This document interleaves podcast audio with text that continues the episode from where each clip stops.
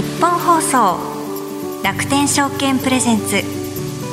人生流し作れよ資産。始まりました。楽天証券プレゼンツ。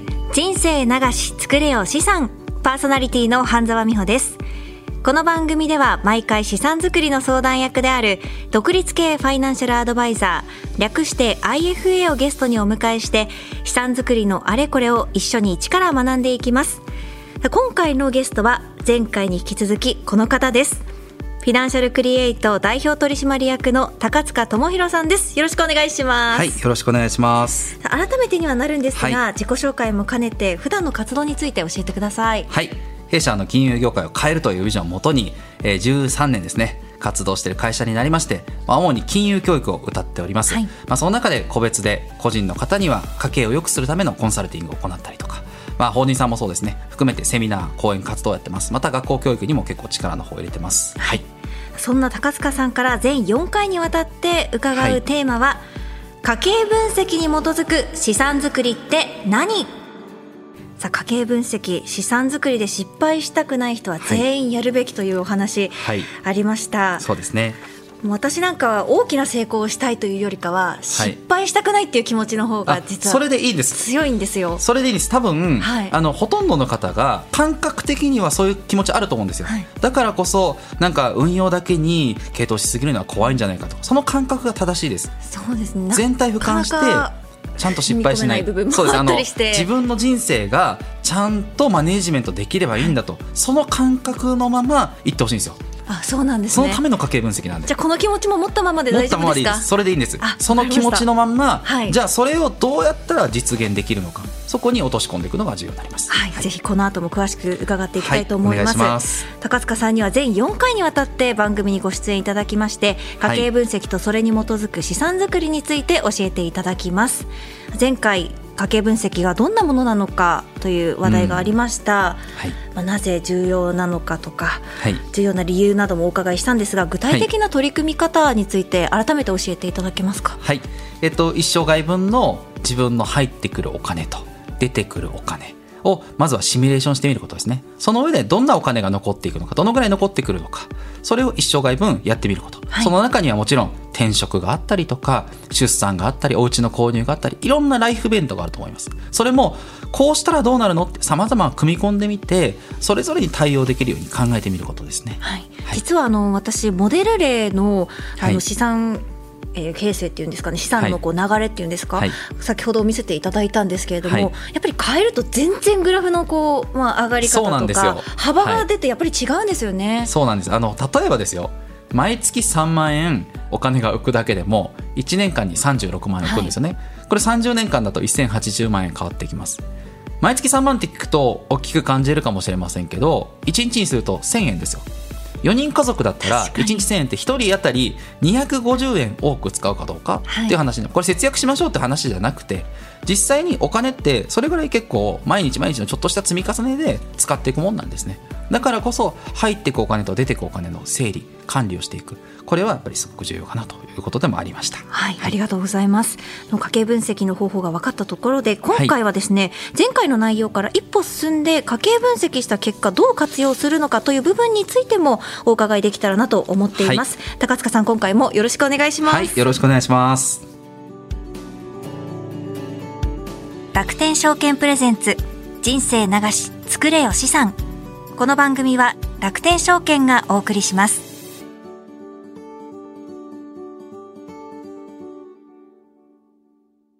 楽天証券プレゼンツ人生流し作れよ資産。改めまして、ここからは、フィナンシャルクリエイト代表取締役の高塚智博さんから、家計分析した結果をどう活用するのか、詳しく教えていただきます。高塚さん、よろしくお願いします。はい、よろしくお願いします。前回のお話通りに実践すれば、まあ、ある程度自分のお金の状況とか、はい、そこから未来に回せるお金っていうのが見えてくるかなと思うんですが、見えてきたら、はい、どうやって運用していくかというところも気になるんですけれども、ね、これ多分皆さんあのお待たせしました。多分一番聞きたいところだと思います、はい、はい、まあ、とはいえですよ。家計分析絶対やってくださいね。これが基本ですからね、はい、やんないまま何か正解があるんじゃないか。これは間違ってますから、はい、で見えてくるのはやっぱり時間がどのぐらいあるのかが見えたはずなんですよ。そうなってくると次にやるのは攻めの運用なのか守りの運用なのかの判断です。なるほど。あとは投資に回しちゃいけないお金。はい。この3つのボックスに分けて考えると非常に分かりやすいです。はい。ではまず攻めの運用はい。守りの運用このあたりはい。聞いていいですか、そうですね。で具体的には資産クラスって、まあ、いろんな資産あるじゃないですか。あるんですけど、まあ、ぜひ皆さんには2つの資産この2つの資産を覚えていただきたいと思います。一つが株式。株式株式ですね、これ株式を活用した投資信託も含めて株式という資産でもう一つが債券これは守りの資産として使はい、うものです、債券ですね、はい、市場の規模でいくと、まあ、株より債券の方が少し大きいぐらいの実は規模はありますけどそうですか。はい、ほとんどの方が実はですねこの債券投資守りの投資は知らないって方の方が多いんですね。いやあの投資イコール株式って思ってる方も多はい。いんじゃないかなと思うんですが、はい、例えばですよ。皆さんあの保険会社さんで貯蓄商品ってあるじゃないですか。はい、あれって当たり前のように増えて帰ってくるって書いてありますけどなんで増えて帰ってくるかっていうとあれは皆さんから預かったお金で裏側で保険会社さんがその債券投資を中心に行ってリターンを得てるから自分たちの取り分とか、はい代理店にお金を払ってもさらに増やして返せるんですよ。なるほど。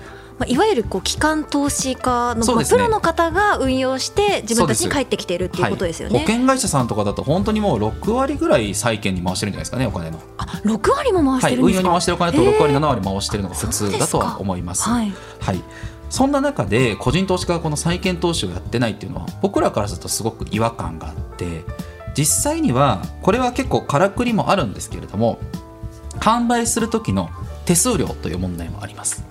手数料がそれはかかってしまう。手数料というのは要は、あの儲けですよね。売る側にとっての儲けが債券投資と例えば株式を皆さんに案内した場合って、はい。手数料の入ってき方は違うんですよ。おっとそんなところが。証券ビジネスって要は仲介ビジネスなんですね。仲介するわけですか、そうすると例えば皆さんに何か例えば私が犯罪さんに案内したとしましょう、はい。で、えー、と1%あの買ってもらうともらえるビジネスがあったとしましょう。ええ。で100万円え半沢さんに例えば株式買っていただくと,、えー、と半沢さんは1万円かかりますから99万円の投資に回るわけですよ、そうですね。でこれ1回買うごとに1万円じゃないですか、はい。で会社によっては売却でも手数料かかるわけですよ。でこれを何度も何度も繰り返していくと半沢さんは何度も何度も僕に手数料取られちゃいますよね。そうですよね。もう一回一回かかってるわけですからはい。ね。、なんで株式って上がったり下がったりするんで、はい。い、くらでも理由をつけて今だから売りましょうこうだから売りましょうこっちに乗り換えましょうって。何回も提案できるんですよ。極端な話 お客さんのそうですあの加入されてる方のリストは持ってプラスの方に片っ端から毎日電話して「何々さん今日ここで売り売っちゃいましょう」ってこっちの方が良くてっていうのがっていうのをやっていけば営業してこうはい。売り上げ上げれちゃうじゃないですか、そうです。ね言われるとあ、はい。プロの方から聞いたから今売らなきゃとか理覚しなきゃとかそうですよね。なりますよね。はい、なのでそういったところがちょっと問題があると思います。で。債券は債券で今度もそれももちろん手数料がかかります、はい。例えば、まあ、仮に同じ1%だとした場合債券って例えば、まあ、今日初めて聞く方もいると思うんですけど国や企業、まあ、地方自治体とかにお金を貸して利息をもらうような商品だと思ってください。なので、まあ、借用証書みたいなもんですよね、はい。でそれをそれを持ってて権利を持ってて利息がもらえて満期で償還で返ってくるお金がという形、まあ、それはあの入れたお金と同じ金額返ってくるってわけじゃないんですけども戻ってくる分があるという形になっているものです。なんで非常に分かりやすい商品なんですね。例えば10年ものの債券を半沢さんに案内した場合って、はい。10年間持ちっぱなしにされますよね。そうですね。持ってた方がいいのかなとそうです。ね利息入ってくると思って買うんで、い。そうすると半沢さんは10年間で1回しか買い物してくれないじゃないですかそうですね。一回のみになりますよね。そうですよね。10年って言って契約して、はい。2年後にやっぱりってなんかおかしいじゃないですか。そうですね。いや今利息もらえてるんで大丈夫ですみたいになるじゃないですか、なので結構債券投資っていうのは広まりづらいと思ってます。ああそうなんですね、はい。それはこう売り買いというかそれが少ないからこそ広がりにくい。なので結構金額を大きく持ってきた方には提案はしやすいんですよ。はい。例えばですよ。100万円ご投資される方と1億円ご投資される方であのこの金融の仕事って僕いつも思うんですけどちょっと変だなと思うのが売上100倍違うんですよ。かかる時間同じなのに。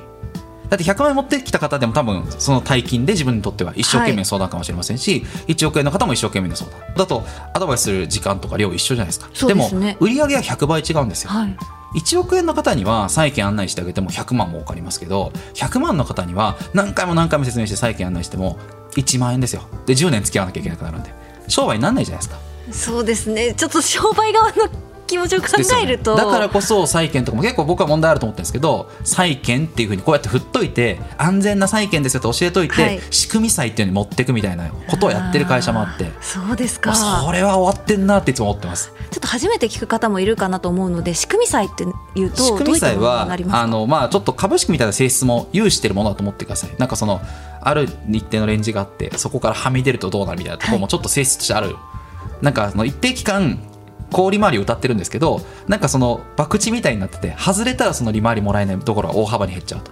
そのレンジで収まったらある程度高利回りもらえます、はい。そういった商品ですね。なるほど。なんで期間が短いんですよ。なので結構高回転するんで売る側は儲かりやすい。というそんな性質なんでなんですね。結構仕組み債をバンバン提案されるってなると、はい。あの面白いんですよね。別に買うのはだから僕はなんかその投資って呼ばないでなんか博打みたいなジャンルに入れてほしいと思ってるんですよ。あ博打それでまでいきますか？僕はそれに入れるんだったいら仕組みさえ許してます、まあ、それをやるやりたい人を別に止めるのはおかしいんで、まあ、やればいいじゃないですか、はい。だと枠遊戯場でやってきてくださいって思ってるんですよ。ええ。でも資産形成商品とかで提案してるってどうなのって金抜くことしか考えてなくないって思っちゃうんです、ね、なるほど。はいあの債券っていうとそうするとこうまあ投資してからのバックがそれこそまあ株式よりかは少ない。そうです。あの1回だけなんでワンショットなんで。そうですよね。なので長い債券を持っていただいた方が本当はお客様にとってはいいですよね。はい。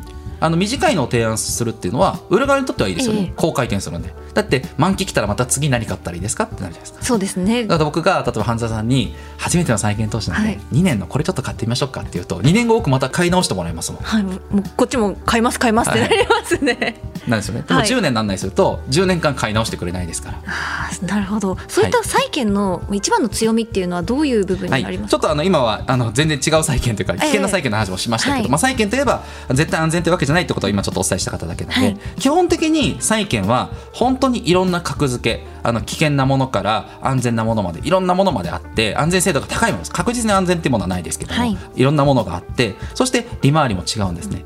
で債券に求めていただきたいのはどちらかというと手堅さを求めていただきたいと思ってます。手堅くいきたい人はもう債券だぞと。債券の中でもそうですね。高格付けのはい。債券を求めていただきたい、なんで利回りじゃなくて。高額付けになっているその、まあ、基準というか、はい。どういったものが高額付けになっているんでしょう？まあ、どういったものっていうのはそれは僕は断定的に言えるものではないんですけども、まあ、例えばスタンダード・プアーズとかムーディーズとかフィッチっていう格付け会社さんが高格付けをつけているもので、まあ、例えばシングル A 以上とか、まあ、トリプル B 以上で投資適格っていったら、まあ、ある程度安全度は高いと言われてますけど、そういうこうランクみたいなのがあるんですよね。ありますありますけど、まあ、それもただ目安でしかないのでその中でも自分でこの企業は何をやってるとか債券ってやっぱり直接お金を貸して利息を取るような商品なのでその企業がダメになっちゃったらもう本当にゼロになっちゃうんですよね、はい。そういったところは考えてもらって自分で仕組みが分かるところに投資いただくのは重要かと。思います。なるほど。そうするとまあ債券が安定、まあ、安心では限らないので、はい。あの危険な部分もちょっと理解しながらそうですね。あの、まあ、高格付けのものしか買わないとか、まあ、これもプロに相談しながらできればはい。ご判断使っていただきたいかなとは思ってます。うん。個人だとなかなか難しいですよね。ね。こういったお話も、で結局この債券っていうのが、まあ、うまく使いこなせるようになると攻めの運用だけじゃなくて守りのお金、はい。例えば10年以内には使うかもしれないんだけど、まあ、45年は使わないねってお金の置き場所としても使うことができますしそういったお金って皆さん多いと思うんですよね。で残ったところ長期的に成長させたいのはもちろん株式の投資信託使っていただければいいと思いますしで3年以内のお金は絶対運用を回しちゃいけませんしこの辺の色分けをして、はいその先にあるものを買っていただくといいかなと思います。何をどのくらいの割合で持つかっていうのはどういうふうに考えたらいいんでしょうか、はい、これもですね私何歳なんですけど何パーセントですかとかよく聞かれるんですけどあの正解ないんです家計の分析した結果はい。で初めて見えるという感じですかね、なので例えば同じように500万円持ってる方でも20年使わないんですっていうんだったら私はあの資産運用の本質は価値の交換だと思ってます。価値のちょっと難しいこと言いますけど、例えばですよ今半沢さん500万持ってるとじゃないですか。はい。この500万円って3年以内に使うんだったら預金のままで今いいって言いましたよね。はいそれは物価も変わってないからだと僕は思ってるんですよあここは物価なども関係してくるんですね。それそれが一番だと思ってます、はい。結局インフレとかの対策がメインだと思ってるのでじゃあ10年後多分500万円って500万の価値がないんですよ。ああそう考えるんですね。そういうことです、はい、例えばですよ、ええ。今まあいいです今500万言いましたけど多分売ってる車があったとしましょう。物価が少しずつこれから上がっていくわけですよねそれはまあ政府のインフレターゲット2%ですからあのじゃあ10年後に500万のものが600万で売ってました。預金に500万入れておきました。っていうと500万って数字はそのままじゃないですか。そうですね。買えなくな変わらないですね。ってるんですよね。はい。つまり同じことやりたかったら600にしてないとできないんですよ。確かにそうなりますよね。500万のままじゃ足りないってことです。なのでじゃあその500万っていう預金っていう資産クラスじゃないものに価値を交換しとこう。別のものに置き換えとこう。これが投資の本質だと思ってですよ。だからこそ、私あの自分の資産って9割ぐらい投資に回してるんですけどそうすると博打してるみたいに思われるかもしれませんけど。9割って聞くとああすごいなって私全然今思ってしまう。違っていて、はい、あの僕は価値を守るためにやってるんですよ。だって3年以内に使うお金は絶対100%預金ですよ。はい、でそれ以外のお金ってだってインフレ環境ですってこれだけ散々言われてる中で数字が張り付いてるところに入れておくとインフレ負けして減ってっちゃうじゃないですか、あーなんかこう損してるような気分というか変わってないんですけどね、はい。株式は攻めの攻めのさんである株式はそれを長期的にはい。経済成長の恩恵を受けに行く商品なんでそういったところに置き換えるのが株式投資だと思ってください、これはまあ教科書通り行くんであればグローバルに幅広く分散したものを持っていただくとそして、えっと、もうちょっと10年以内とかに使うかもしれない。こういうものは債券系のものを使っていただく。債券が怖いなまだちょっとわからないなって方は債券を活用している保険商品保険会社さんの商品もまあ一つおすすめはできると思います、はい。ただやっぱり中抜きはいろいろ中抜きはされちゃいます。当たり前ですけど。保険会社さんが結局その債券を買って自分たちの取り分、はい。私もあの代理店保険会社さんも持ってますので代理店社長やってますけど結構もらえますよそのもらうお金はえ皆さんのいやもらえます。当たり前じゃないですか。それビジネスですからもらえますよ。あもらえるんです。そうだからこそそれは抜かれるんですよ。抜かれない選択肢債券ってもの直接買うもの。債券だって手数料かかりますからね。はい。それは買うのにかかりますよ。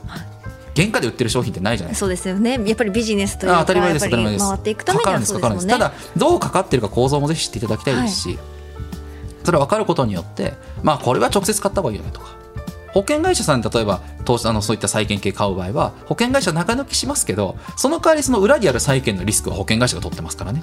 なるほど。その分リスク取ってるからっていうのもまあもちろんもちろん。それはもうそれはもちろろんそうですよね。ところですよね、はい。それで何がいいかっていうのをご自身でこそう皆さんにも考えていただきながらそうですね。決めていただくっていうのが一番いいですよね、だからあんまりちょっと難しいの分かんないっていうんであれば、はい。まだ保険で買っておけば、まあマシなんじゃないですかね。なるほど。今回これ聞いて、はい。自分でちょっと債券とかも詳しく勉強していきたいと思われた場合はやっぱり債券投資もぜひトライしていただきたいかなとは思っています、今、はい。あの攻めの運用と守りの運用についてお伺いしてきました、まあはいここまで伺ってきたんですけれども、はい。本当にこう自分に合ったものを選択していくその情報を仕入れてやっていくっていうことが一つ大事かなと思うんですが、はたりはい、皆さんですねもうこれも何度も言ってるんですけど絶対にやっていただきたいのがなんだ家計の分析なんです。これをやらないとそもそも株にどのぐらい振るのか債券にどのぐらい振るのか見えないはずなんですねでその中で何を買うかって初めて精査していけばいいんですよ。だからそこを精査していく以上にこの比率が重要なんですね。預金がどのぐらいなのかとか。ここ間違えちゃうと結局本末転倒になっちゃうと思うので木を見て森を見ずにならないようにより俯瞰した目線で見ていくことが重要ということです。その上で債券も株式も改めてどんな動きをするものなのかそこから勉強していただくこと。これが非常に重要になってくるかと思います、家計分析あっての運用だと。絶対そうなんです。いうところをはい。しっかり皆さんにも分かっていただきたいはい。と思います。はい。ありがとうございました。早いものでそろそろお時間になるんですが、最後にお知らせなどありますでしょうか？はい、えー弊社フィナンシャルクリエイトではウェルコーチというお店を出しております、えー池袋と埼玉県志木市の丸井の6階にお店の方を出してます。またオンラインでは全国の対応の方してます。まあ実際は今ほとんどの方がオンラインでご相談いただいておりますが全国対応してますのでぜひあの希望ある方はフィナンシャルクリエイトで検索いただきまして個別相談のお申し込みお願いします。またあの投資についてですね基本的なところからこの家計分析についてもそうです、えー債券株式のもうちょっと詳しい踏み込んだお話。もう勉強できる顔出しせずに聞くだけのオンラインセミナーも毎月開催してます。こちらもフィナンシャルクリエイトから検索いただけますので家計分析やあーこのフィナンシャルクリエイトちょっと変わったやつだなと。大体私がやってるセミナー多いんであの、高塚の顔見てやろうって方はぜひオンラインセミナー見ていただければ質問も忖度なしで全部答えていきますんで。この商品もう言いますよ全部言いますよ高塚さんいくら儲かるんですかって全部答えますから、あいいこと聞きました。はい。全部聞いてください。はい。ぜひ。お待ちしてます。はい、セミナーの方にも参加してみてください。はい。ということで、今回のゲストは、フィナンシャルクリエイト代表取締役の髙塚大弘さんでした。ありがとうございました。はい。ありがとうございました。楽天証券プレゼンツ、人生長し、作れよ資産。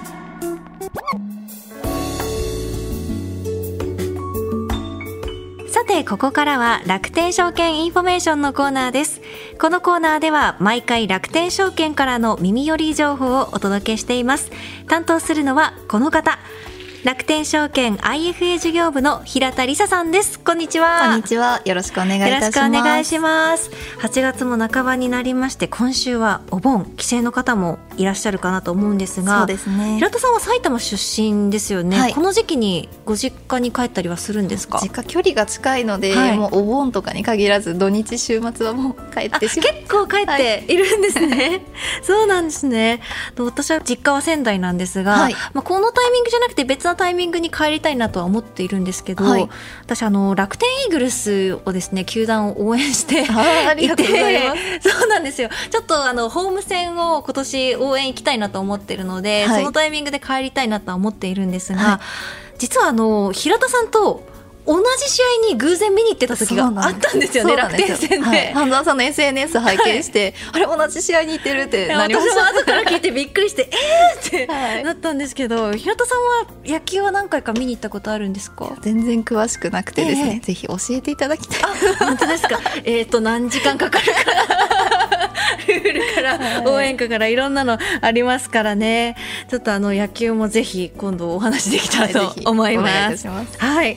さて、今回の配信では、運用先の候補として、債券という言葉登場しましたが、楽天証券でも債券の取り扱いしているんですよね。はい、取り扱っております。はい国内債券、そして外国債券取り扱っております。はい、ということで楽天証券インフォメーション今回は楽天証券の債券サービスについてお話を伺ってみたいと思います。はい。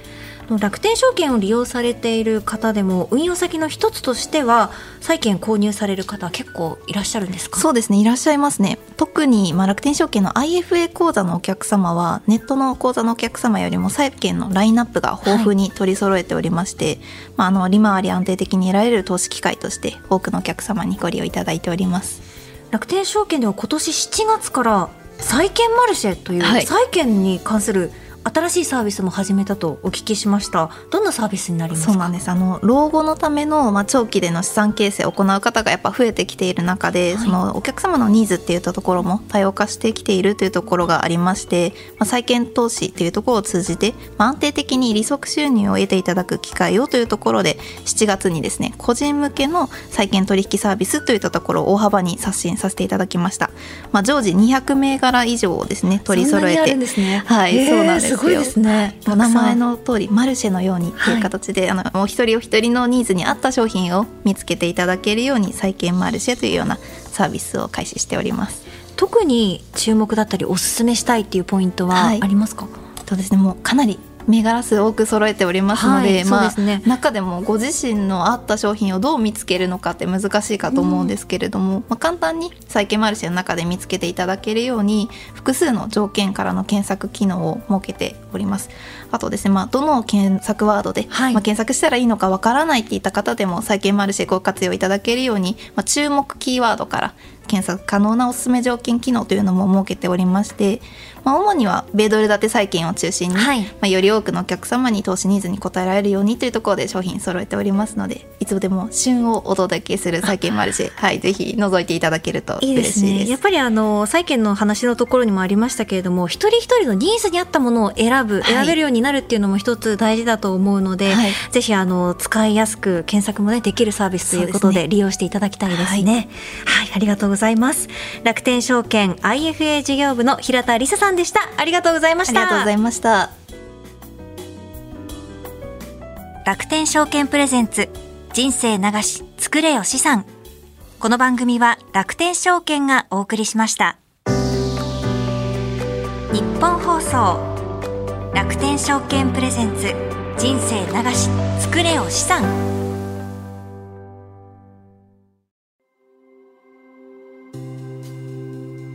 皆様には資産運用において信頼できるアドバイザーはいますか？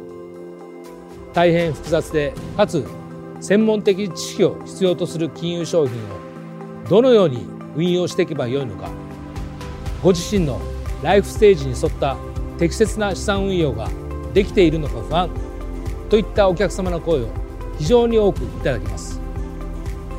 多くの悩みを伺う中で最大の課題は身近に適切な相談相手がいないことだと当社は考えています。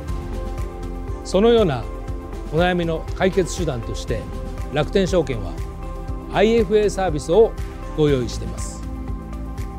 IFA とは公正中立な立場から皆様に資産運用のアドバイスを行うプロフェッショナルです。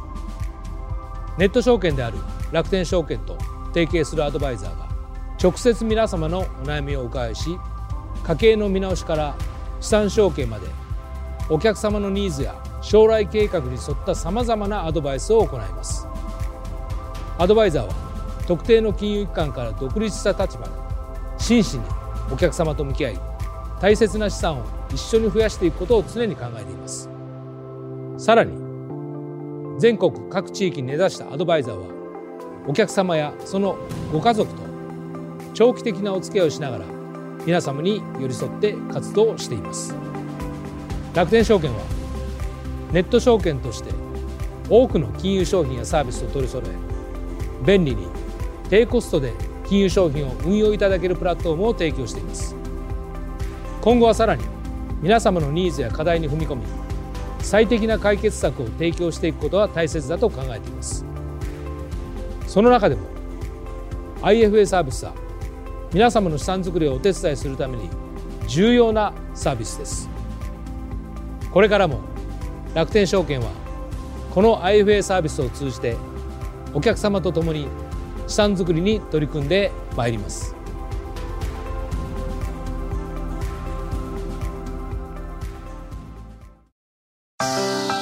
日本放送楽天証券プレゼンツ人生流し作れよ資産。さあ早いもので今回もエンディングの時間です。さあ今回は攻めの運用守りの運用そして債券について伺いました。攻めだけではなくて守りという部分でも運用の仕方大事なんだよっていうことがねすごく分かりました。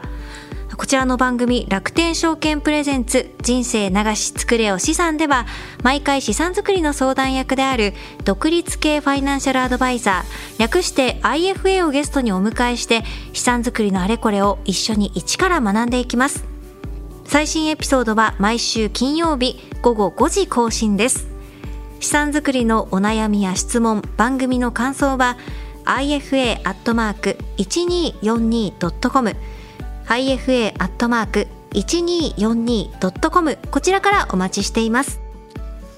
次回も引き続きフィナンシャルクリエイト代表取締役の高塚智博さんをお迎えして今度は家計分析やそれに基づく資産作りにまつわるお悩み相談をさせていただきたいと思います。こちらもぜひ楽しみにしていてください。